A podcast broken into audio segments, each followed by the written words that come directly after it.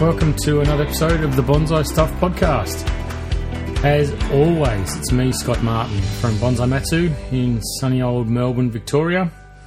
It's uh, mid May 2021, and today I've got a bit of a, uh, a bit of a surprise and a bit of a treat for everybody. Uh, today I'm going to be interviewing Jared Bailey from Montane Bonsai. Yeah, a bit of background on Jared. He's uh, one of the nicest blokes you'll ever meet in the world of bonsai, let alone bonsai in Australia. He's very talented, very knowledgeable on, on native species, and he's developing and and uh, growing quite a reputation and collection of, of native species down in Tasmania, down near Hobart. So I would strongly suggest you have a good listen to what he's got to say, and also if you get the chance, reach out and get in touch with him because um, it may be uh, maybe something that you'd, you'd want to do if you want to extend your bonsai collection into the native realm, especially some of the uh, some of the brilliant stock they've got down in down in Tasmania. So I hope you enjoy this interview. It's the first one we've done on on bonsai stuff. I've actually just recorded it and really enjoyed it. So hope you guys get as much out of it as what what I do. So sit back, relax, grab yourself a nice coffee, cold beer, whatever it is. Get your tweezers and your scissors out. Start working on your trees and uh, and enjoy this one.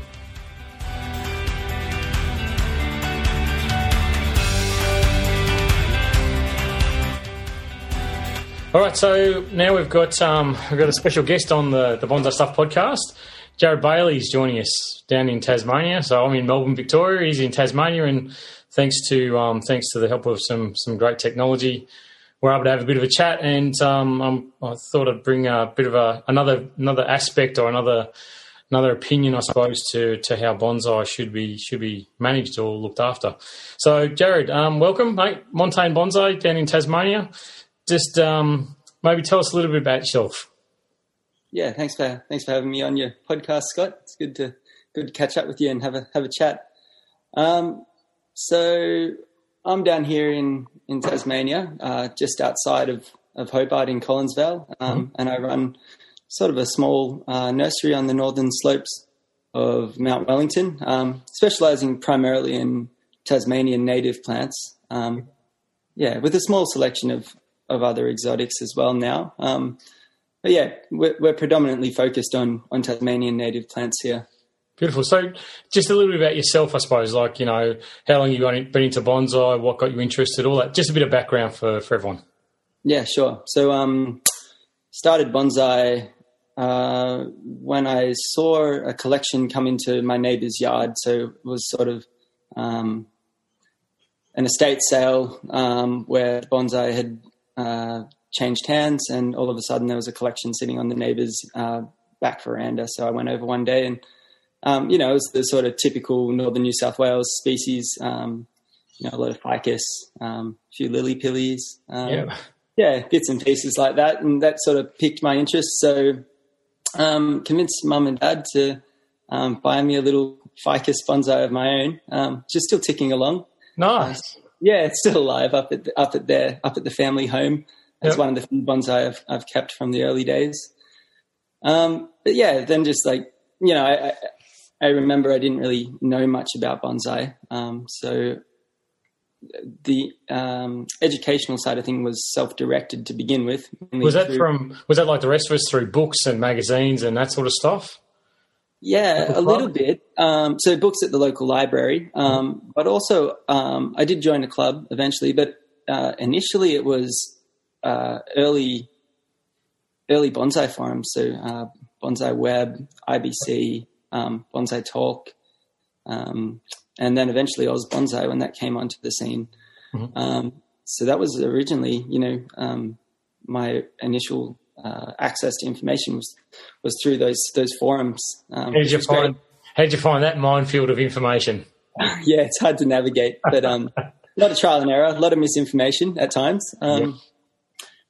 But often, you know, you, you, come to learn, and it's something I've heard you say a lot. Is you know, you look at people's trees. You know, um, that's the the truth is in the truth is in the trees, you know. Um, so sooner or later, you start to see um, trends of quality coming from certain people, and then, um, you look to them for for information of, of substance. I, I found um, definitely, yeah, no. yeah, yeah. So, so there must have been something which switched you sort of learning that way to to making it more um, uh, more more succinct, I suppose, in, in how you want to learn, and and you made a decision. What what was the catalyst for that? Um, so I guess yeah, joining the local club is a huge catalyst in in you know in hands-on learning. There's only so much you can learn uh, through books and um, you know online or, or, all that sort of thing. So I met Barrington and, and Elaine Chi um, at the Summerland Bonsai Society in Lismore, um, and the quality of their cheese was you know was exceptionally good. Um, and so um, yeah, Barrington and Elaine invited me around, and I, I, visited their garden, and you know they taught me how to repot correctly, you know all the basics. And I remember Barrington said to me one time, um, you know, you got to get your priorities, get your priorities straight, you know, because I'm a young man and you know doing all the things like playing football and that sort of stuff, and um, you know, so that was you know that sort of indicated to me that there's a more serious side to this. Um, yeah, so and then I went on to do, um, you know, visit the AABC and, and had some of the, the traveling tutors, um, and you know, to get some overseas insight was quite interesting and learn a few different techniques from them. Yep. So when um, when did you make the decision to to head overseas and study? Do you want to go into that a little bit? Yeah, sure. Um, so uh, I went to university and studied like a, a, degree in marine science, and that was how I ended up in in Tasmania. Um, after I finished university, um, you know, I'd been around a few different areas. You know, Lismore, Ballina, then down to down to Coffs Harbour, the National Marine Science Centre down there. I was working with New South Wales Fisheries on an internship, and then went to Tasmania, um, working with the um, salmon farming industry down there, doing fish health auditing. And I was working out of the southern, one of the southernmost ports down there, Dover, um, or down here rather. Um, yeah, so I did that for sort of three years, um, and decided that wasn't for me. Um, and so I thought, well, what other skills do I have? You know, I'm sort of abandoning this career path. Um, and I had always wanted to, you know, do something more serious with bonsai. You know, I did initially, you know, think, you know, in those younger days when people were asking me what do you want to do, um, I was like thinking maybe it would be nice to go to Japan and do an apprenticeship, but that never came to fruition. So yeah, once once I decided I was ready to wrap up working working out on the ocean every day, um, I needed a tree change essentially, and bonsai was it. You know, I had the collections that had already you know accumulated over a few years while I'd been here, so and, it, and yeah, I just decided maybe I'll take it a bit more seriously and try and forge a career path out of it. So, why did you choose? What you studied? You want to go into your study overseas? What you, who you chose, and and how you came to that decision? Yeah, yeah. So, um, yeah, after I decided I'd had enough working out on the ocean, um, we decided we'd like to go to America. And at the time, there was a lot of a lot of media coming out of sort of that um, Pacific Northwest area. Um, mm-hmm. You know, um, and I found it interesting because they were creating creating a lot of new trees from you know raw material, either whether it was field grown or collected trees. Um, so you know we went on a bit of a grand tree tour, essentially up the up yeah. the west coast, visited the sequoias, um, went to Yosemite, um, out to the Bristlecones, came over Carson's Pass, saw all the giant, um, the really old Sierra junipers up there. Um, eventually ended up in Portland um, yeah, and I sort of reached out to both Michael Hagedorn and Ryan Neil. Um, so there's three artists in the area that whose work I'd been sort of um, studying quite closely. Yep.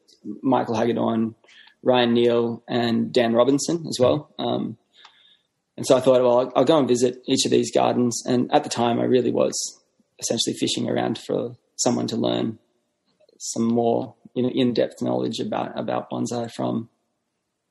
Um, and so each of them, I, I, contacted them when I got to. Um, me and my partner Hannah were traveling together, and we pulled up in a hostel uh, in Portland. And Portland's a great city, um, so that was pretty fun. We spent a bit of time, you know, cruising around Portland and, and seeing the sights. Um, but we were waiting waiting to hear back essentially from these nurseries to see if we could go and visit them. And um, Michael got back to me and said, you know, yeah, in a week's time you can can come and visit. And it was a similar scenario with with Ryan. So uh, we drove out to um, Mount Hood, camped out on the slopes of, of Mount Hood for you know a couple of nights, and then we went out to the Pink Hills and find, and and we went and visited some some hot springs in the area. You know, just did a few touristy things to kill Yep. kill some time. Got back to Michael's garden. It was the I think that was the first garden we visited. Um, yeah, and just just blown away by the quality. And after spending a lot of time, you know, visiting forests in the area, I could really see the influence, in particular, of tall forests on on Michael's work. Um, you know, especially coming into the into the garden, the, the big hemlock clump there, Yep. which is a it's quite a massive piece. Um, I imagine if you've seen a photo of it, Very well um, known. Yeah, a lot of people would have seen that. yeah, so that that piece, you know, that blew me away as an entry piece, and um, I really clicked well with Michael. Um, I found, um, but it was just almost fortuitous that he had one of the seasonal classes coming up. Um, when I asked him, I was asking him about sort of uh, potential for further education with him, and so he had one of the seasonals coming up. Um, and yeah, so I signed up for to just to do a single one-off seasonal with Michael, um, and you know I met um, met a few of the other people that were sort of around the garden at the time, and I, I found that they were all really really interesting people. People like um, Matt Reel was there at the time, and Tyler Sherrod. So I got to meet them and, and have a sit down and have a beer with them one night, which was great. Um, but then I went out to Ryan's garden, and again, like this crazy quality of trees, you know, really good trees. Um, and that was I met Hugh there actually. Oh, So right, I met Hugh for the first time. Yep. Um, yeah, and, and Ryan's garden was great too, and the amount of work, you know, I would have been really happy to have, have studied there um, as well. Um, but yeah, when I went back and did the seasonal with with Michael, um, just found that his style of educating really suited my style of learning. You connected with it. Yeah. Yeah, and um, I really liked the garden, and I really liked the trees he was creating as well. Um, you know, you could see a clear Japanese influence. Um, you know, from the long-term period he'd spent studying with Shinji Suzuki, um, but there was also a creativity to the work um, and a playfulness, which I really enjoyed. Um, Yeah, so Yeah, he's definitely got a playfulness to him. I think that's a, that's the perfect word to describe. I don't know him personally, but but from reading his, his blogs and, and seeing seeing what he's done, he's he's definitely got a a great sense of humour. Yeah, yeah. And so I really enjoyed that. You know, like um, I think I would have struggled going to Japan potentially with that sort of really hierarchical um, model of study. Um, I found Michael to be really approachable, and I really liked if I had a question I could ask, um, even if it was something that might not have been, you know, not the you know the most intelligent question. It was never scoffed at. You know, like Yeah. um, yeah. So how long Yeah. how long were you there for? How long did you end up staying for? Uh, so on that trip, that was the first trip over. That was just I, you know, I just did one of the three day seasonals, and then I came back for a further three months of study. Um, I was supposed to stay on with Michael for you know a full apprenticeship, which was what what we'd sort of agreed on initially.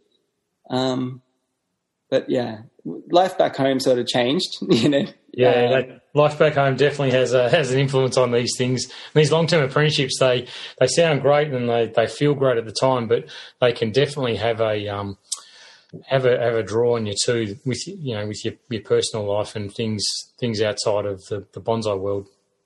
Yeah. So, I mean, I imagine you understand you personally, and I pretty much like a few weeks, no, it was like two weeks before I went over to America to start the apprenticeship. Me and Hannah got married. Yeah, so we didn't get to go on Perfect a, timing. Here's your honeymoon. I'm going to leave you now.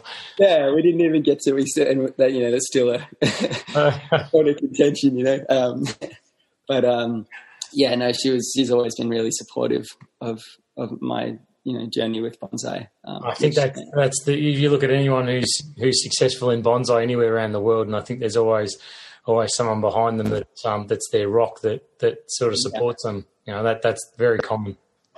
Yeah. Um, so yeah, and because Hannah needed somewhere to live um, while I was away, we like we bought this little house in Tasmania that turns out needed a huge amount of work. But, yeah. um, yeah, so between between that and and then heading off, yeah. So So how did it, how did it end? Like, was it was it amicable at the end when you sort of he would have understood your your circumstance, personal circumstances, and the need to sort of put the apprenticeship on pause and, and head back home? Yeah, yeah. So it's still like you know, it's still an open agreement. If I if I want to go back, um, me and Michael have discussed that too, and I would I would like to return because um, there's still definitely more I can learn yep. from working with Michael. Um, yeah, no, it was amicable. Uh, in fact, you know, I left with the intention of coming back, but then when I hmm. got home, um, yeah, just realized that I can't go back. you know? Yeah, so so you um, get back, so you come back, you you leave you leave, you're freshly married, you've bought a new property, you've, you've been overseas, you've had training, you, you get, get homesick, you come home. What changed in your bonsai, like from there? Like, what was your, did you focus? Obviously, you've, you've, you've worked up and you've started your own nursery now and, um, you're doing your own, your own thing, which is great, which we'll keep talking about. But did, what, what changed in your mindset and how you looked after your trees coming back from, from staying with Michael? uh, it, it changed everything. You know, um, you would have found when you went to Japan, like it just you learn more in that period of time yep. than you know three or four years of of self led mm. study. Um, so you know, just time management and like you know um, the the fertilizing regimes, you know the pest management, um, and for me, like it was a, an eye opener to see how to run a nursery. Um, on a commercial scale, but also in a temperate climate, which I was new to because I grew up in a sort of a subtropical climate. Um, mm. so, yeah. So, but one of the things that was difficult for me studying abroad was that before I left, even my focus was on growing Australian native plants for bonsai, specifically Tasmanian native mm. plants, and that came about after meeting Will Fletcher. Um, and for anyone that's ever been to Will's garden, you walk in there and there's there's no exotics. It's all pretty much exclusively Tasmanian native plants and almost exclusively, with the exception of a few collected trees, all been grown from seed or cutting. Mm. You know, it's, it's, a monumental body of work um, and has a different feeling than anything I'd ever experienced. Um, and because when I was working out on the ocean, every, like every weekend I could get away, I would go to the mountains, and the, the mountains of Tasmania are stunningly beautiful. You know, um, and the, the, plant species here. You know, you go into the mountains, and it is essentially a, like um, a Japanese garden in a way. Um, it almost looks like someone's been tending it. It's beautifully manicured, almost Miyawaki, you hmm. know, and, and pools like tarns and stone. Yeah, so I really wanted to explore that avenue. Um, and because not many people have worked with these species, it's you know a lot of the skills are transferable. You know, if you can find a similar similar species that has a long-standing history in bonsai culture, you can transfer some of that skill set across to these plants. But I also uh, there's a lot of plant species that no one had ever really worked with before, so um, needed to spend time mm. you know, hmm. exploring those trees in in the flesh to really work out you know seasonally how to work with them. Yep. Yeah, definitely. Yeah. There's a lot of work that has to go into the background for all the species that we work with. When we when we talk about the exotics, it's just someone else has done the hard work. When you talk about the natives, you know, a lot of that hard work relies on people people like yourself who who are groundbreakers in in that space and and then transfer that information onto to the rest of the community. Yeah, yeah, but it is it is that exotic backbone, that traditional, you know, all that technique that it's totally transferable. You know, mm. all the technical ability, wiring, bending, all that sort of stuff, and a lot of the horticulture. It's more of the sort of like the small tidbits, you know, the you know when to when to prune, yes, when to you know all that sort of stuff. But I mean, um, if you look at the phylogenetics of trees, often you can come back along like the lineage. Um, so things like the Athrotaxis is not dissimilar to you know a, a, redwood in America. They sort of come from the same. Um, so the Cupressaceae or, or junipers. So you know you can apply you can apply the techniques that you know have traditionally you know been developed to those species um, quite readily, really. Um, and then there's just little little tweaks that you can make um, to get a better outcome. So you talked about you talked about your, your local area and the mountains and that sort of stuff. Is, is that where primarily you get your inspiration from? Like you know, you, you do a lot of bush bushwalking and hiking and stuff like that, and and you go to some beautiful places. Like, if, you know, if anyone wants wants inspiration, jump on jump on Instagram and look up Jared because there's some some amazing amazing scenery there that that will blow your mind no matter where you are around the world. Um, but you know, I'm thinking from from my point of view, like you know, someone who lives in Melbourne, you know, you're in you're in the you know down near Hobart and southernmost part of southernmost state of Australia. Is there is there particular places that you'd encourage bonsai enthusiasts to go with respect to um, to view the trees in their natural form?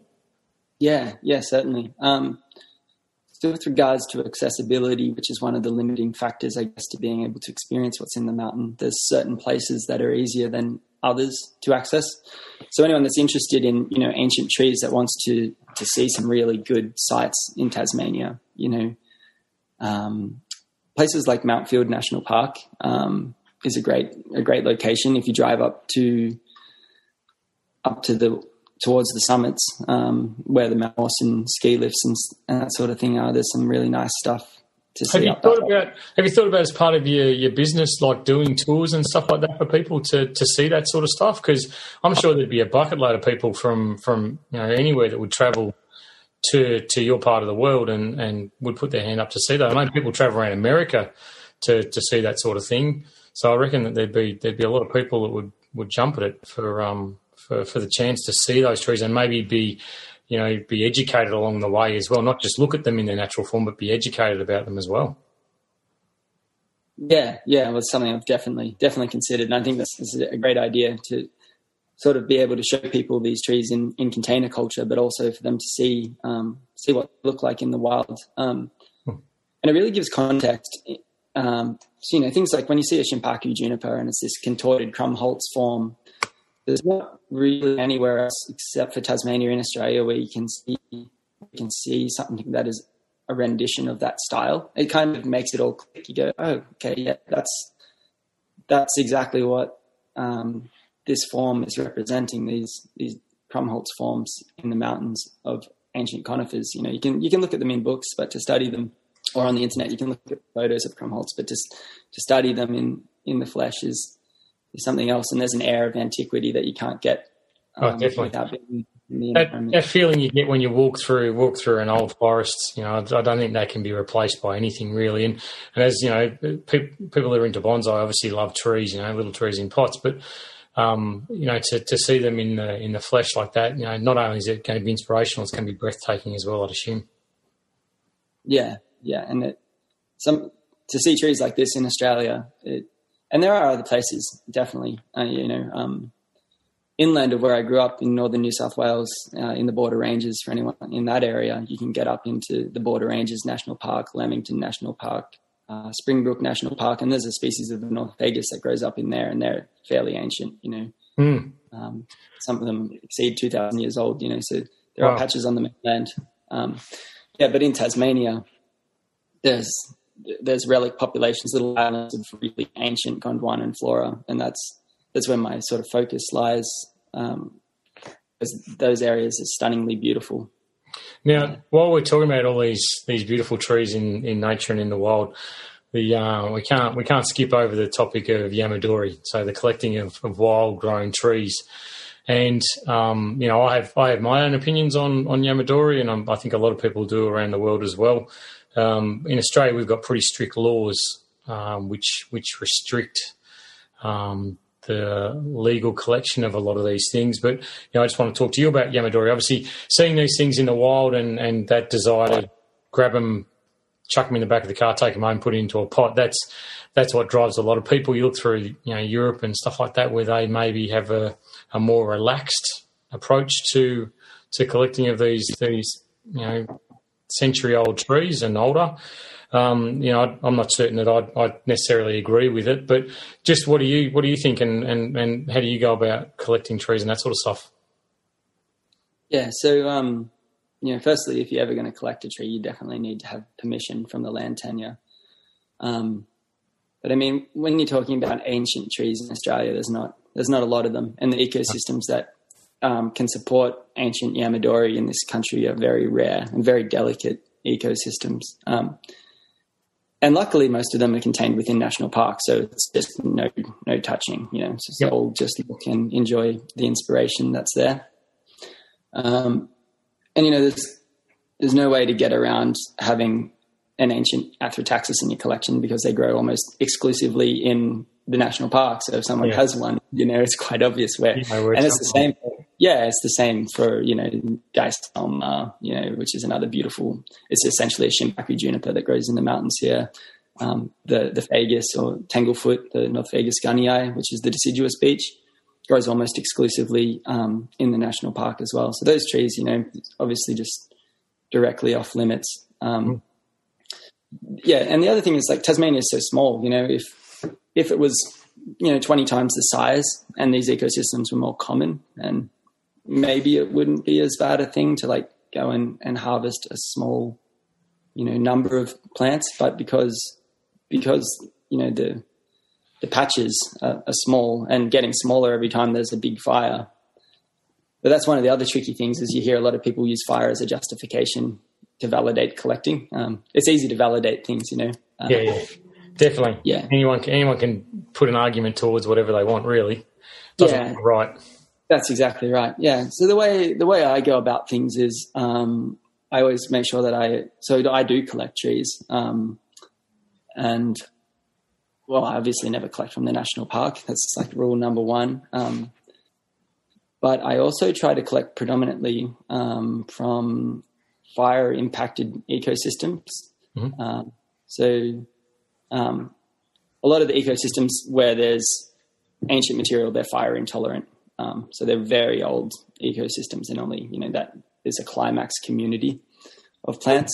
Um, so that's one of the things to look for is you know um, in Tasmania, anyways, it makes it seems to make it a bit more ethical. But I always ensure that I get my permits for the Yep. locations I will collect from, Mhm. um, and the land I collect from is what's deemed as permanent t- timber production zone land. Um, so in Tasmania, there's a huge native forest logging industry. Um, and, you know, again, you can have your own personal opinions on that. I know where I sit on the issue. Um, but, you know, at the same time, we do need resources. Everyone has, I know I can see some timber benches sitting behind you, you know, so there's a, there's a demand for timber, you know. Um, yeah, and it, it has to come from somewhere. And so there's in Tasmania, there's a lot of forest and a lot of the timber um, is extracted. At least, like it doesn't seem like there's as much. There was a huge wood chipping industry in Tasmania for a while. That's it's really slowed down, um, thankfully. Um, but nonetheless, there's a there's a huge tenure that's covered by this permanent timber production zone land, um, and you can get a permit to collect from from that land, and that land is used essentially by the government for resource extraction. Um, so this this is the land that I use as my collecting areas. Um, Yeah, and So it's collected collected legally and and safely and ethically, basically. yeah, yeah, yeah. So I mean that's what we aim to do um, when we collect plants.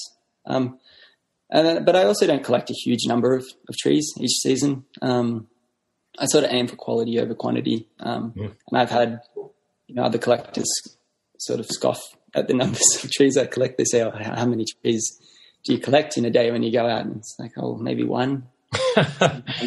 Sometimes I can get four trees out on a on a big mission of a day, you know. Um, so yeah, because you know you're not using a machine, you're walking walking into the forest essentially um, with a frame. Um, so I use a frame that you would use for hunting deer or elk in the mountains, um, and then you know find a tree.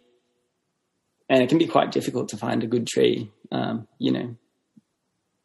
I've had this Because- conversation. I've had this conversation with people before that you know you you can dig anything you want. A couple of things you need to to be mindful of are will it survive the digging process, and we you know will it and will it be something that you'll want to look at in 10, 20 years time, or will it just be another stick in a pot that you've you've dug because it's just there to be able to be dig to be dug in the first place? And I think that you've got to. It's like like anything with bonsai. There's got to be something special, something a special characteristic before you go through this entire process. You know, walking for a whole day to get to a site to potentially dig a tree that you know you, you wouldn't go through all that that heartache and all that effort if when you got it home it was dead in two weeks' time and in the green bin, or on the fire, and and then if it survives, if you look at it and go, well, it's a piece of rubbish that really is not going to do anything for me. It's never going to make a, a good quality bonsai. I don't know why you'd go through the process of removing the tree in the first place. Yeah, I completely agree. Yeah, so I mean that's another thing is that you only want to collect something that has you know something unique about it that you wouldn't mm. be able to grow yourself. Exactly. Yeah. Just grow it. Why? Why not? You know. And and going back to that point about not collecting from the national park and there being species where, you know, they're ideal for bonsai, but you can't collect them. Those are the species which I put the time and effort into growing from seed or from cutting. So, yeah, collecting is a small part of what we do, um, but we also are growing a huge amount of, um, you know, the native conifers. Um, sort of dabbling with the fagus. It's a it's a bit of a beast. To, you know. It sounds like um, it certainly sounds like you're going to be a uh, a definite permanent part of the Australian bonsai bonsai scene because the great part about Tasmania, well, not the great part, sorry, one of the one of the the, the, the issues with Tasmania is you can ship trees out of Tasmania, you just can't ship stock into Tasmania.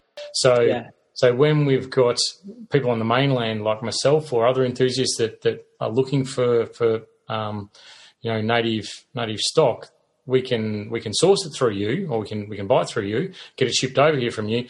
But this, this is one thing I want to talk to you about is we can't, you know, you can't get stock from the mainland and ship it across. So you're doing a lot of work with all these natives and stuff like that. But that sounds like it's a really logical, smart thing to do because you've got very limited access to exotics and that sort of thing over there anyway. Yeah, yeah, that's that's 100% correct.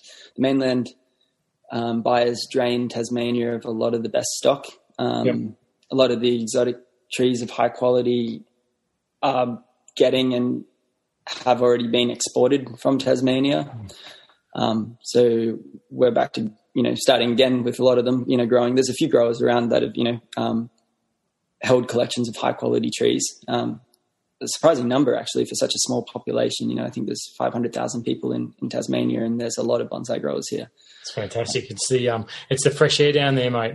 Yeah. Crisp, crisp, cold air that, that clears the brain and makes people want to spend more time with trees.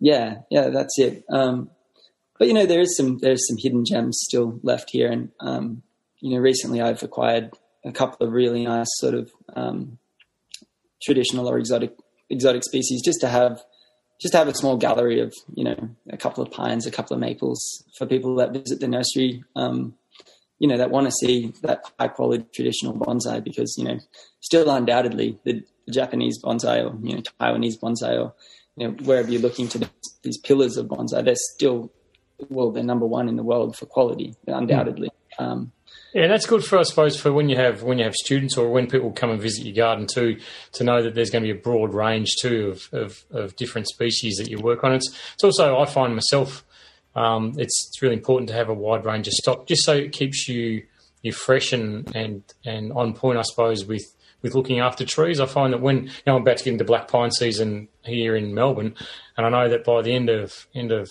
um, June, you know I can I can pluck needles in my sleep and wire trees, and it's you know it's not a not a big deal, but then I transition into something else, and I've got to start the ball rolling again and get going with it. So that diversity of species from from you as a professional's point of view is is really good too to keep you you nimble and and when people do do want advice or, or help or training or anything like that that you're you're ready to go with it because you've got those species in your garden as well. Yeah, yeah, it's it's good not to be seen as a one trick pony, you know. Definitely.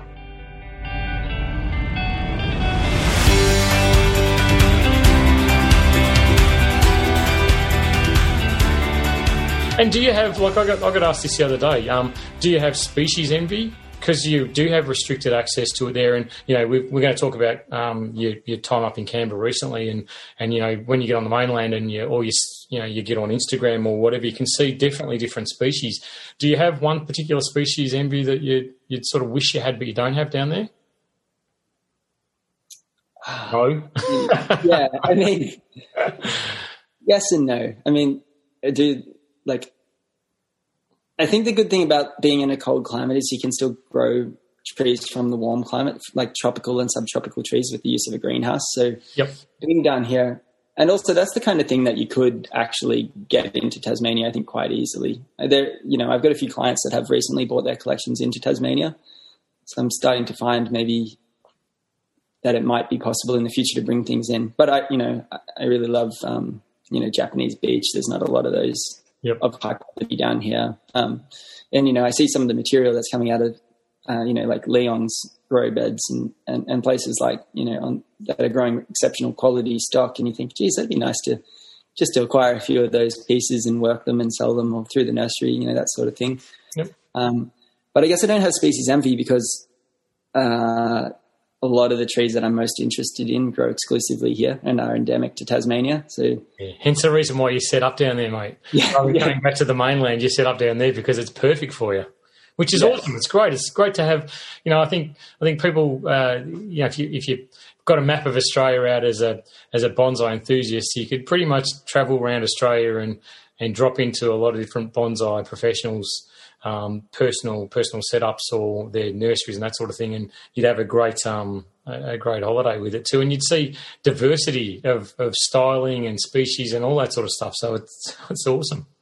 yeah, I think diversity is, is so important in, in the bonsai realm, you know. You find that um, based on based on Tassie and um, you know the the cold climate and stuff like that, do you have particular pest and disease issues that you encounter more frequently, or do you find that there's there's less impact down there with, with pest and disease because it's you know depending on the species obviously and you know regimes for, for spraying and maintenance and all that sort of stuff. You know, do you find that you, you trip across something consistently like fungal disease? probably a higher like sooty mold we have a big issue with in this sort of um, climate um, but i mean that's a secondary issue that comes Yeah. you know from poor pest management um, but i find a lot of the time um, i have a lot of issues with eucalyptus because um, we are sort of surrounded by large ukes so it seems like um, a lot of the pests that they have rain down onto the smaller eucalypts um, and that seems to be a bit of an issue but I, I wouldn't say that we have any um, any more issue than anyone else with regards to to pests and, and fungal issues. Uh, maybe maybe there could be slightly higher fungal loading here potentially, but there's not a, a huge nursery trade down here, and also because of the quarantine coming into Tasmania, it's, it's quite good. We don't seem to have huge loadings of you know harmful harmful fungal um, spores, you know, so we don't have myrtle rust. Um, well, I mean, it's here in very small amounts. Um, But it's managed. yeah, it's it's managed, you know, and um, you know things like Phytophthora sort of kept under control to to, a, to an extent. Um, so you know, it's it's there, but um, I don't think we have anything further. And you know, good management of the issues. You know, I, I tried for the last few seasons to use quite an organic approach to pest control. Um, How'd that go? yeah, not too well. you know, like um, I feel like you're playing catch up a lot of the time. definitely. Um, so I've just moved to you know because the quality of the trees is it's just too Yeah. it's just too risky. So I've just moved to systemic insecticide, um, and you know I try to avoid my impact on the environment by so I'm using like um, a pelletized systemic that's taken up um, through the root system. You put it in into the soil. Um, and sort of like a slow release. Um, so that avoids spraying. Um, but I mean, if I was to spray, I would make sure that I do it early in the morning before the bees are up and about and wouldn't spray anything that's flowering, you know, all those sorts of things. And, you know, I would never broadcast spray, you know. Um, No, no. um, I've, I've liked this pelletized, um, pelletized insecticide because, you know, it seems like it's a very topical. Is it um is it readily available the pelletized thing, or is it is it something you can buy like a, a an enthusiast could buy at their local hardware store? I'm just trying to think of the chemical name. It's like imap- uh, It's the same chemical that's in Confidor, essentially. And you can, well, you can't buy it at the hardware store, but you can buy it online. Um, You know, um, and I- I've found I wouldn't know the exact product, but there's a few of them out there um, Yep. that do Yeah. the, the same thing. While we're while we're talking about this too, before I get asked all the questions um, further down the track, my approach with, with spraying and, and, and maintenance on the trees is, um, which I've which I've said before, and I make it pretty clear with every everybody is that it's always the health of the tree that's my first and, and foremost um, concern, and uh, I find that having healthy, strong trees, the natural defences they've got, are, are often more than enough to to manage it. But I'm always on the front foot with my spraying to make sure that my trees stay at peak condition. And priority one is always um, always the health of the tree and and its and its maintenance, its ongoing maintenance. So if I find that I've got pest and disease or pests on there, like you know aphids or whatever it is, then um, I'll treat those with with something a, a, contact spray. Then then move on to trying to identify what the what the actual root cause of the problem is, which is often um, not being repotted first and foremost because the tree can't get nutrients and it can't build its strength and it's becoming you know a bit pot bound and and that normally is where most most of my issues stem from. So. Um, you know, I think what, what Jarryd's doing with his systemic is it's via via pellet form is a is a brilliant idea as um as far as localizing the this the uh, damage to to the natural um, natural insects around it's uh, a byproduct normally of, of sprays like Confidor that, that sort of have a, a high um, a high impact on on the bee population. So doing it that way, mate, it's pretty um, it's pretty smart. Now listen, um, what if you could? What would be the best piece of advice that you would give someone? So so someone says to you, what what one thing would you tell me that will change my bonsai life? What would that be? Seek out a good teacher. Ah, there you go. Yeah, yeah, true. I agree with that. Yep. Yeah. Yeah, and um, do whatever it is that you're most passionate about. You know, grow the species that you want to grow, and um, you know, if you want to experiment, um, explore and experiment. Um, you know, I think it's it's good to approach it um, with a creative mind um, and not approach it as a, a, mimicry of other people's work.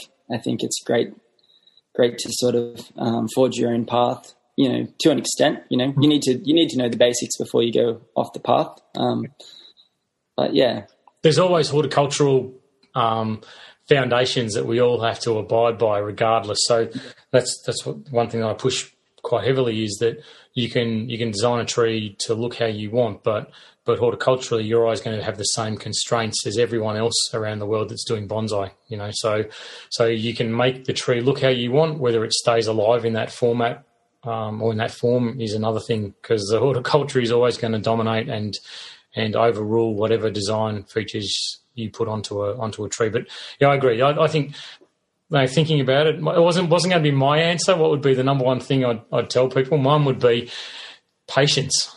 it would be just draw breath and don't keep don't keep um, chasing that that elusive perfect, perfect bonsai. Just to draw breath and sit back and enjoy the ride along the way. Because the further along you get, the the more you enjoy the slower times with with the trees. But you know, I think getting a getting a good teacher is is ideal, and sticking with them, I think, is the um the second part to that. Now, for your own personal bonsai life, if there was one thing that you could change, what would it be? That's a challenging question. Mm. Um, well, I'd love a studio. At the moment, I'm still working out of the greenhouse, um, and the studio is in the process of being built. So, yep. um, yeah, definitely, definitely. Once the the, uh, the studio is built, I think that's going to be a huge game changer. Um, because working in the greenhouse through summer is just it's not it's not possible. Um, so you know you can I can work in the house, but it's not the same. You know, um, so I, I, need that space to function at you know the level I want to be functioning at. Um, you know, and to and to teach display, which I think is like one of those final pillars of bonsai art. You know, is that display. Um, but also, like you know, if if I'm being wishful, I'd love for I'd love for the Fagus, the only deciduous tree, to be just a smidge easier to grow. Maybe have a stronger root system on it, or I don't know, maybe for someone to tell me that little secret spice that it needs to to grow flawlessly, um, or for there to be an abundant supply of them. You know, but, yeah. Um, Oh, it's good. What's and and then going back to your, your studio and stuff like that. That's something that I think everyone that's listening to, you know, this this this podcast has been recorded in in May 2021, and I think that hopefully someone listens to this, you know, five, ten years down the track, and then suddenly visits and has a look at your your, your property. Because I've been there myself, and and the development that you're doing and the work that you're doing on it is is something which is going to draw a lot of visitors to that to that area, and also a lot of local people that will become, you know, long term uh, long term invested into your approach to to bonsai. That's what I think is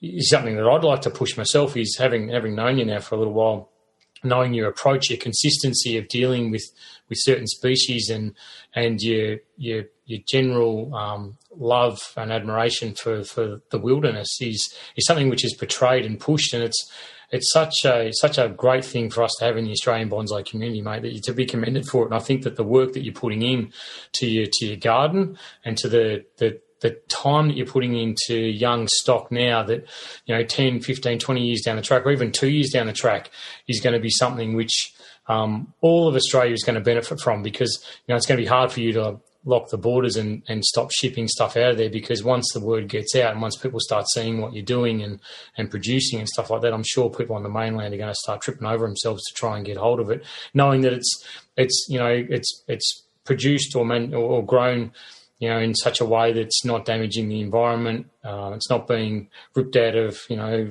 out of national parks and stuff like that. So that clear conscious of purchase is going to be there with, with a lot of stuff that you've done and knowing that you've done it the right way too. You know, there's a lot of people that, that throw something in a pot that maybe um, maybe shouldn't or, or, don't look after it to a point where when the then the, the, the fresh bonsai enthusiast gets hold of it that it can stay alive long term. Whereas you know you do the hard yards first, so when someone does take it away, it's a it's a tree that's going to outlast them, and that's that's that's that's brilliant, I reckon.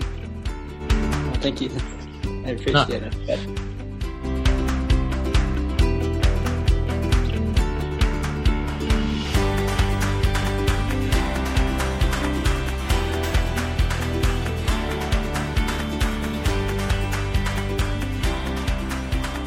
Now we um we caught up in Canberra in uh, March. Was yeah. it March? Yeah, March. Um, yeah. yeah. so we, we caught up and we did did something up there at the the National Collection. Um, it was called Bonsai Reshaped. If anyone wants to search through for it, you might see some some photos or videos or something like that on, on Instagram or Facebook or, or whatever. Um, so what did what did you get out of that? Well, firstly, it was um, it was the first time I'd actually been able to make it to the national collection, which um, ashamedly uh, is sort of so it's a bit of a pilgrimage for me. Mm. Um, that was fantastic, you know, um, to see a collection of some of the best trees from around Australia in one place um, and in such good condition as well. Leigh and Sam do a fantastic job of, of, maintaining the collection, um, but also the space. It's a beautiful space to present bonsai in. Mm. so that was that was fantastic to to see that. Um, and I got to see some trees from familiar names um, and some of the best trees um, from those people. Um, so that that was that was great. Um, uh, but also to work, work, alongside yourself and Khan, um, that was that was pretty. Um, that was pretty cool, wasn't it? Yeah, I really felt honoured to be invited up there for the event. so that was great, and it was it was really great to share some of the, the, the Tasmanian flora and and to see uh, Australian native plants being worked, you know, on the on the main stage. Um, mm. For me, yeah, was...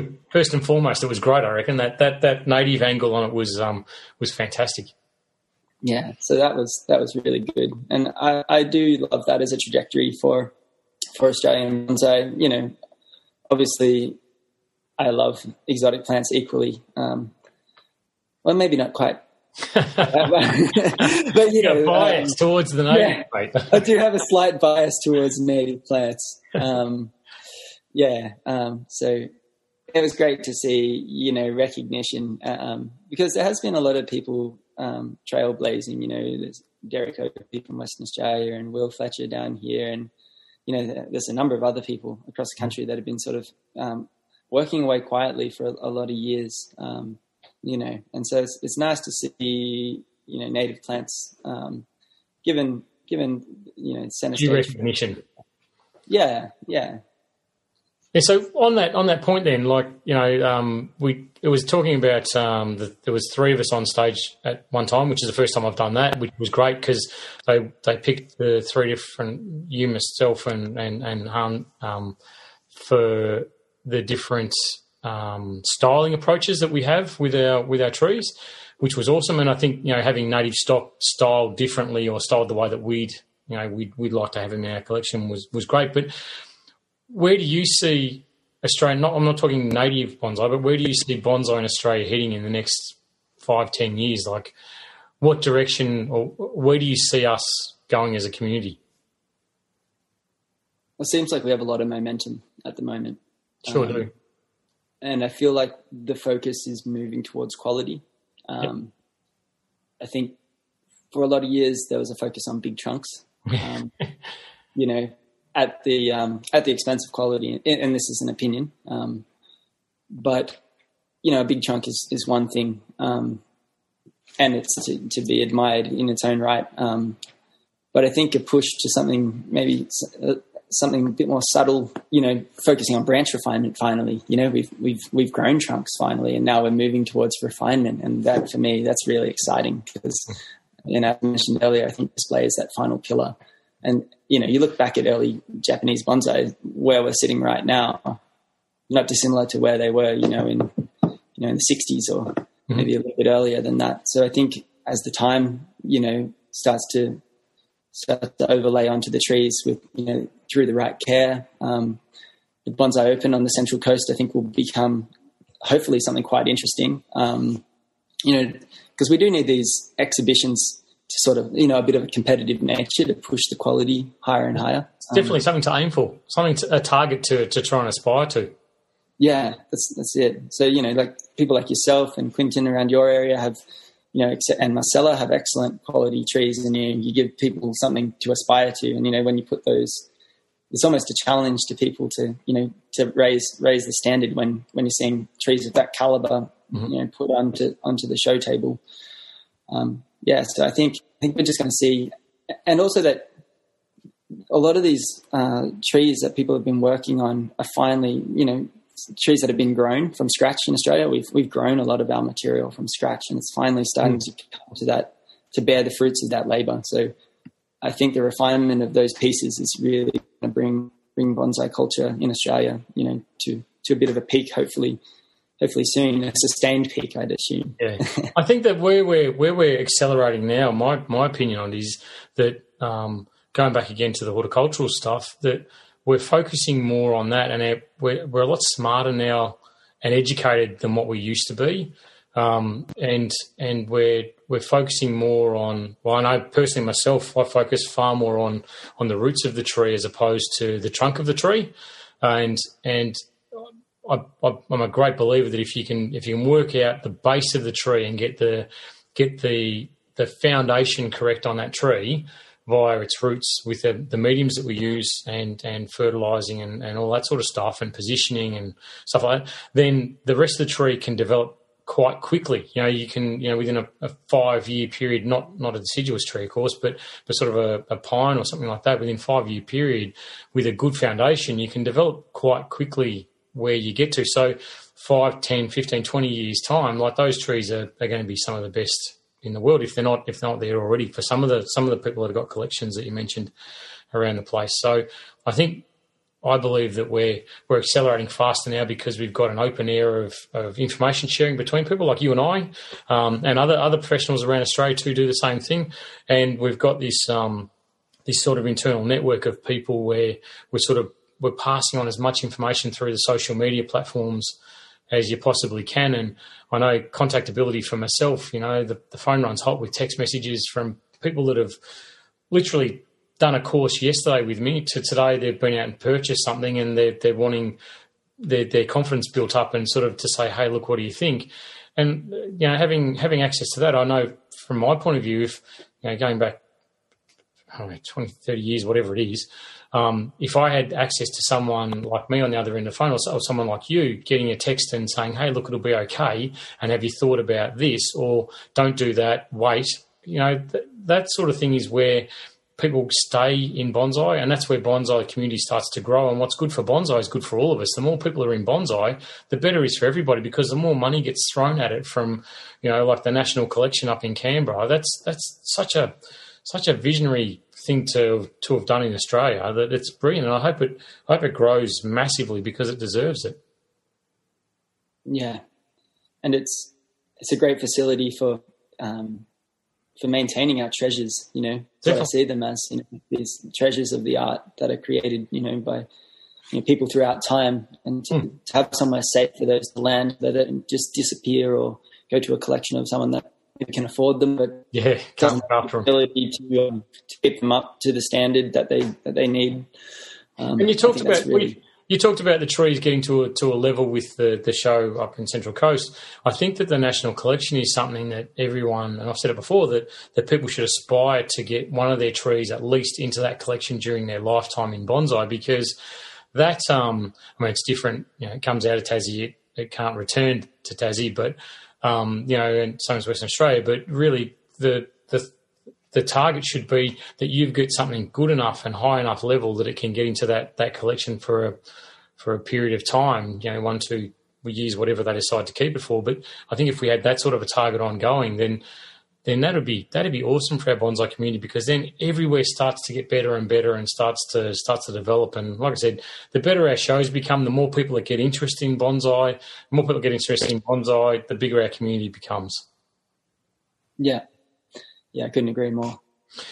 So now you're um, you're a man in demand. Um, how do people get in touch with you, mate? So you got someone on the mainland who wants to talk to you about coming down and doing, you know, visiting your nursery, acquiring stock, doing a, an intensive training with you, or, or something like that. How do people? How's it best for people to get in touch with you? Uh, so through my website is generally the best best way to get in contact with me, or through Facebook or Instagram. Those are also quite easy um, of contact. Um, after that, via phone is always it's always the best. Um, give us the details. Yeah, what's, the, um, what's the website? So www.montanebonsai.com um, or Montane Bonsai is the handle on Instagram, uh, same as on Facebook. Um, so you can look that up and yeah, if you want to get in contact with me and you're chasing something, um, you know, um, Tasmanian native plant or, you know, want some advice or information or anything, or you want to come visit the nursery, yeah, don't hesitate to contact me because, you know, we love showing people what we're working on here. Um, you know, there's no point creating bonsai unless you get to share it with, you know, with people that are going to appreciate it. And the cool part is that you can, um, I know you've done it for me, but you can organise the shipping of trees over to the mainland too. If if someone gets a uh, gets a sparkle in their eye about one of your trees, then then that can be coordinated as well. So you've got the you've got the the door to door service available. Yeah. yeah, we're always happy to ship. Um, generally, it's easiest to um, to capital cities, but um, I mean, if you if there's a will, yep. generally find a way. Yeah. yeah definitely. Well, I can tell you, mate, you're one of the nice blokes in bonsai around the world. So, um, thanks for thanks for coming online today with us for the podcast, and and it's uh, it's lovely to chat. And I'm sure there'll be plenty more chats coming up with you down the track, mate. So, um, so thank you very much. Uh, it's a pleasure as always, Scott. I can't wait to catch up with you again in the flesh. Yeah, sounds good, mate. We'll have that beer very soon. Yeah, look forward to it. All right, see you, mate. See you, mate.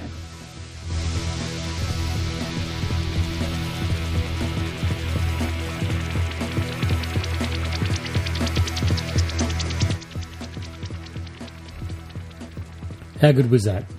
Right, so if you want to get in touch with Jarryd, it's uh, just to go over it again, it's Montane Bonsai. M O N T A N E Bonsai. So his website is montanebonsai.com or he can be emailed on jarrydbailey1 at gmail.com. So J A R R Y D B A I L E Y 1 at gmail.com. Or I tell you what, you can just reach out to me, scott at bonsaimatsu.com via the website bonsaimatsu.com, via Instagram, via Facebook, anywhere you normally get in touch with me, and I can uh, I can put you in direct contact with with Jarryd.